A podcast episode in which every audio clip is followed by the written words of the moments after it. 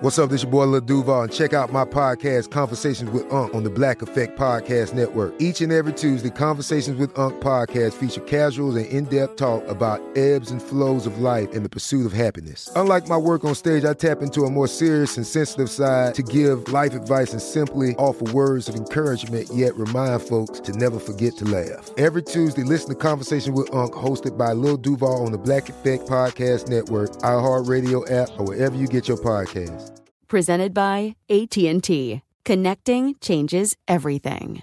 Today's episode is brought to you by Technically Speaking, an Intel podcast. When you think about the future, what kind of technology do you envision? Whatever the future holds, artificial intelligence will undoubtedly be at the heart of it all.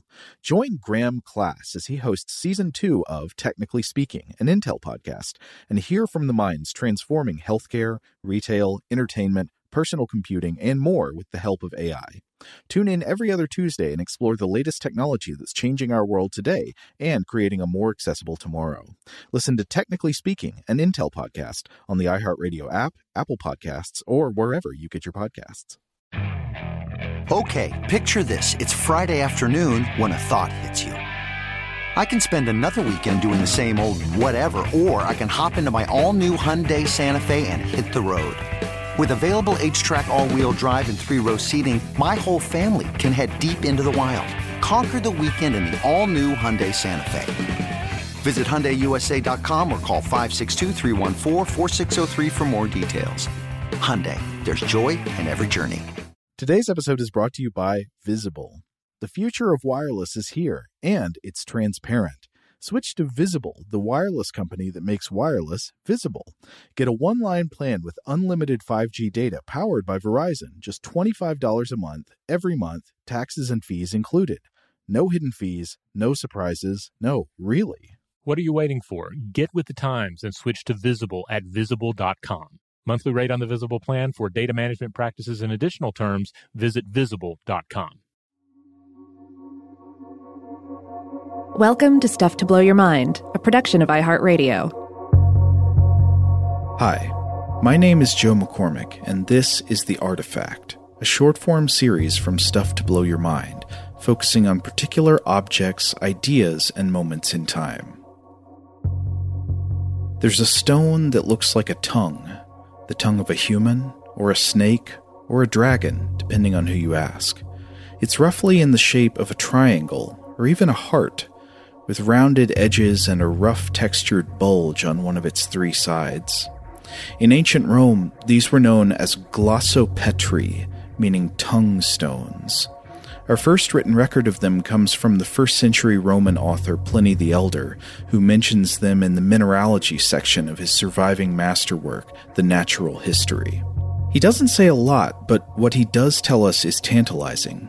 He writes that glossopetrae are stones that resemble the human tongue. He records a common folk belief that they are not created within the earth like other stones. Instead, people say that they fall from the sky when the moon goes into eclipse. They're used for the purpose of selenomancy, which is a form of divination that draws hidden knowledge from the appearance of the phases of the moon.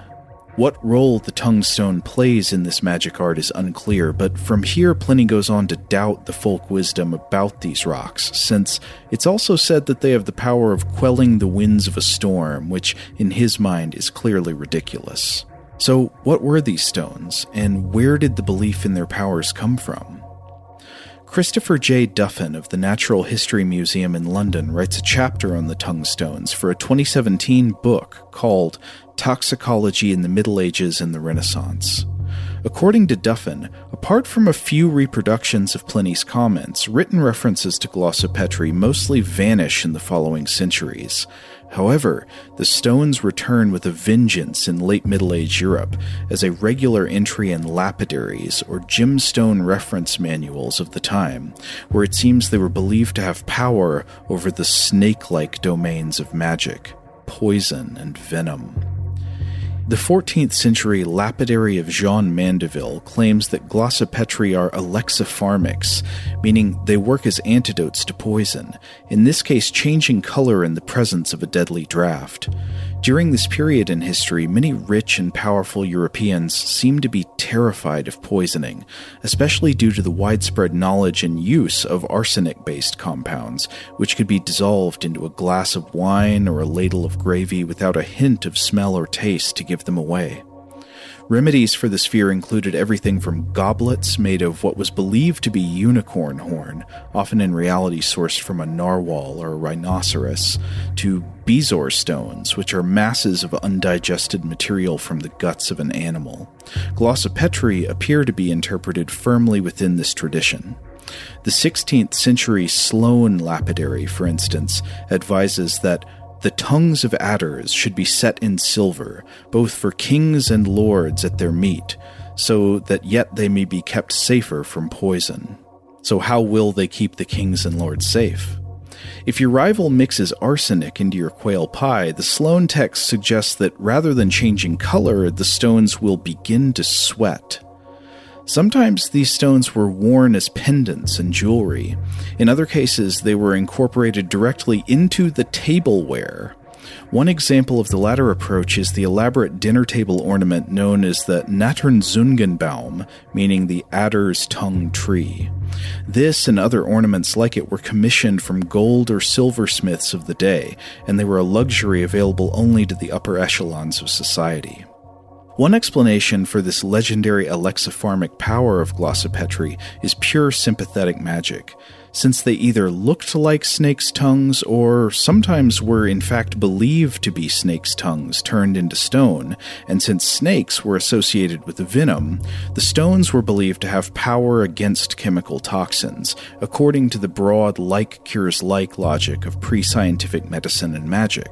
However, by the Renaissance, some authors began to question the legendary and magical accounts of these stones.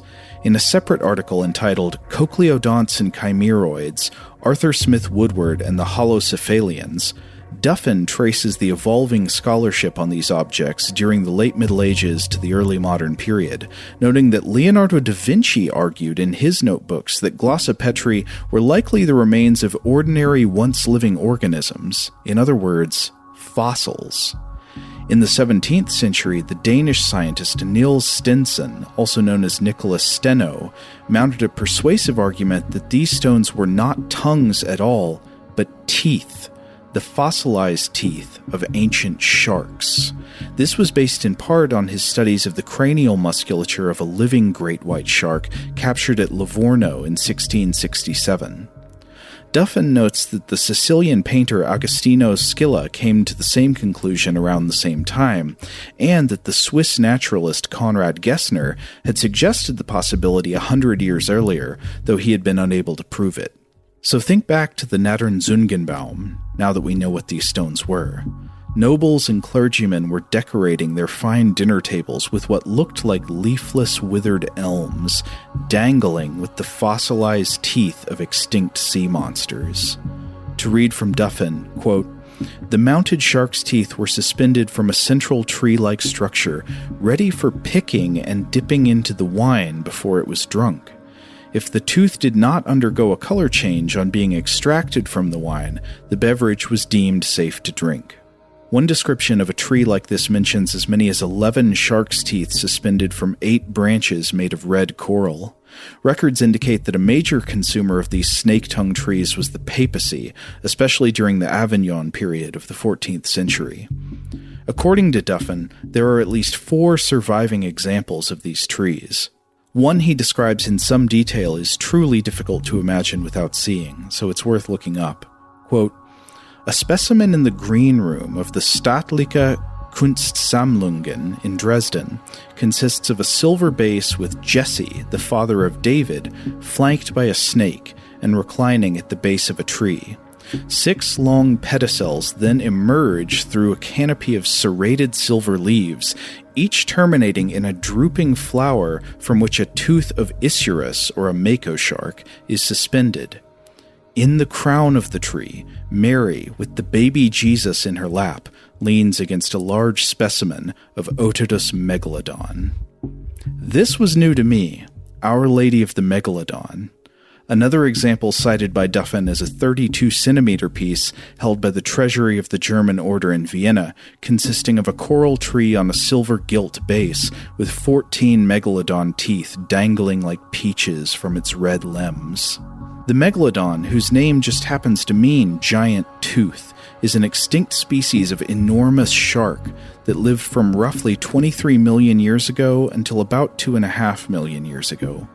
This amazing shark is one of the largest predators that ever lived, though its body size has to be estimated from incomplete data due to the poor fossilization potential of its cartilaginous skeleton. It may have grown up to around 20 meters or over 60 feet in length.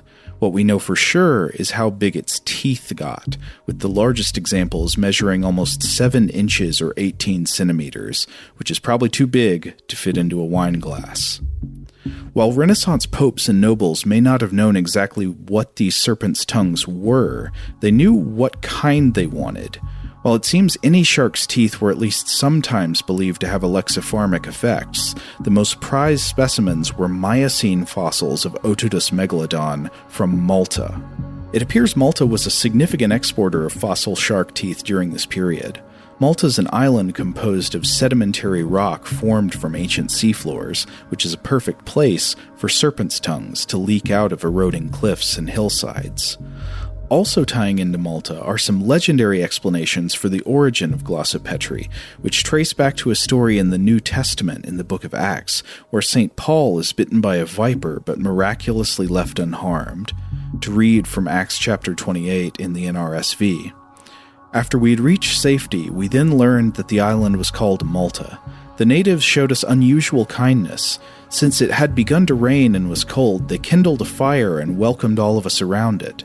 Paul had gathered a bundle of brushwood and was putting it on the fire when a viper, driven out by the heat, fastened itself on his hand.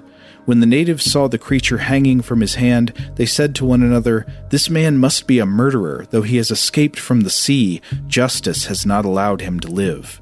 He, however, shook off the creature into the fire and suffered no harm. They were expecting him to swell up or drop dead, but after they had waited a long time and saw that nothing unusual had happened to him, they changed their minds and began to say that he was a god. Over time, this story was embellished to include details not mentioned in the Bible, such as Paul turning the poisoned tongues of all of Malta's snakes into stone, or the idea that Paul's sermons were so righteous and commanding that they left physical impressions of his tongue in the rock strata of the island itself, which, of course, hundreds of years later would be dug up, collected, and sold as serpent's tongues so they could be used to detect poison in a drink, or for Mary and baby Jesus to recline against them in a centerpiece.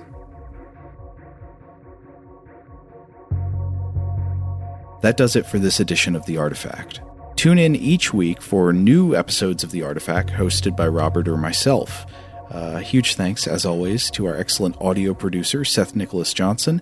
And if you'd like to get into contact with us, you can always email us at contact at stufftoblowyourmind.com.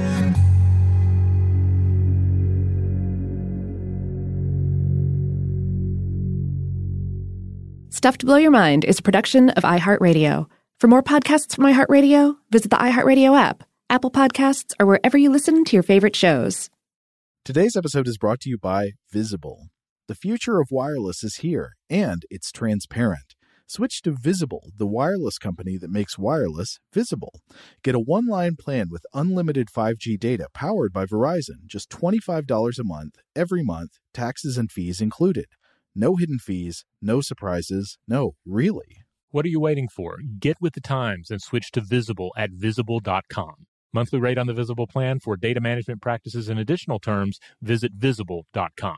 Get emotional with me, Radhi Devlukia, in my new podcast, A Really Good Cry. We're going to be talking with some of my best friends. I didn't know we were going to go there on I'm this.